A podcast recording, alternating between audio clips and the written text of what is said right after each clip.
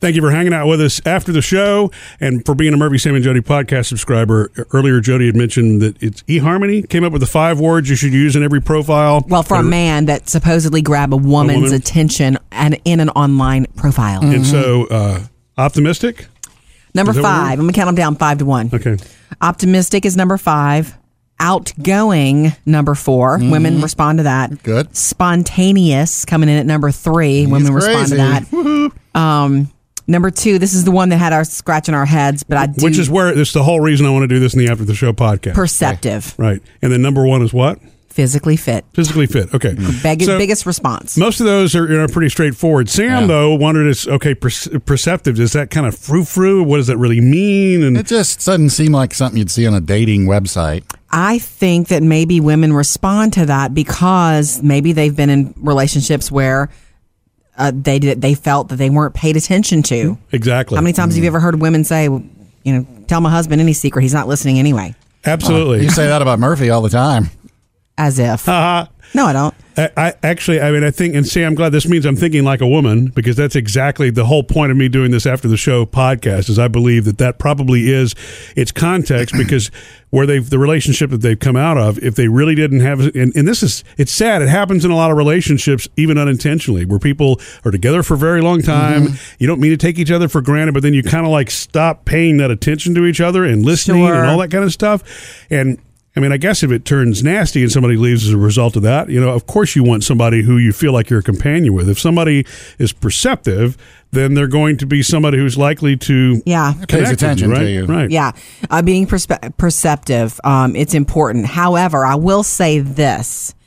This is a mistake I made in my past. We've talked about this before when I was younger and in a, a different relationship. It wasn't with you, Murphy. This guy that looked hope- like Eddie Rabbit.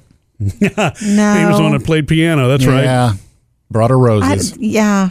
Okay. Well, anyway, no, I didn't make that mistake with him. This was somebody else. Um, he loved a rainy night. assu- assuming that um expecting him to i expected him to read my mind i was young and i didn't Mm-hmm. i was in a serious relationship and i was m- really hurt when he didn't know things that i wanted but i get i gave him no indication that i did Yeah. and it ta- for me maybe that's i don't know i felt like i, I hurt myself for no, he wasn't trying to hurt me in any way my um, expectation ended up causing that problem inside of my own head Yeah. for me to expect him to read my mind so yes you want someone who is perceptive and who pays attention to you but never ever expect someone to be able to read your mind Yeah, don't you think that has improved though since you got older? And Like you said, Absolutely. you were younger, and it's like it's a more i have a more realistic expectation Right. Yeah. that came from experience in life that's all Yeah. knowing that you can't read my mind Isn't it weird? Yeah, uh, because It early on,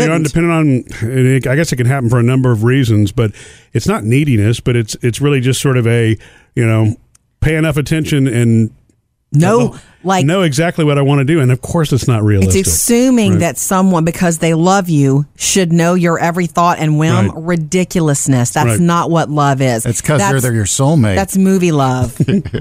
anyway, You know, it's is that how it, it, that you and I still misread each other from time to time on that because course. of that because the the opposite of that is assuming somebody's thinking or meaning something when they really don't mean that at all. oh my gosh, Mm, right? Mm. that happens a lot with couples. Right. And Sam, I, I know that you see it with me and Murphy because you're with us a lot. We spend a lot of time with you, Sam. You're practically in this marriage with us. Don't And you s- love that? and Yeah. So we literally will get short tempered with each other because I'm assuming he means something, or everything that you say to me has so much weight because we are in this serious relationship.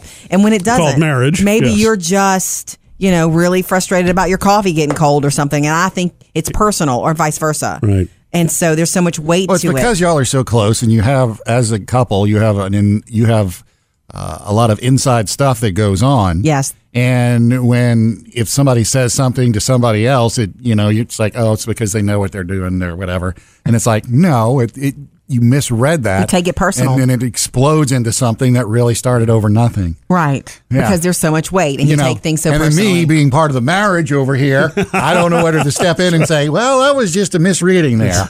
yeah. Or I It's keep my difficult. mouth shut. Mm-hmm. It's a difficult position for you to be in. I'm very sorry because there have been times whenever I've been upset about something that he's done, and you'll say, "Well, he was just an." Then I'm mad at you. Like, oh, Great. wow, you I know. knew I should have left the room.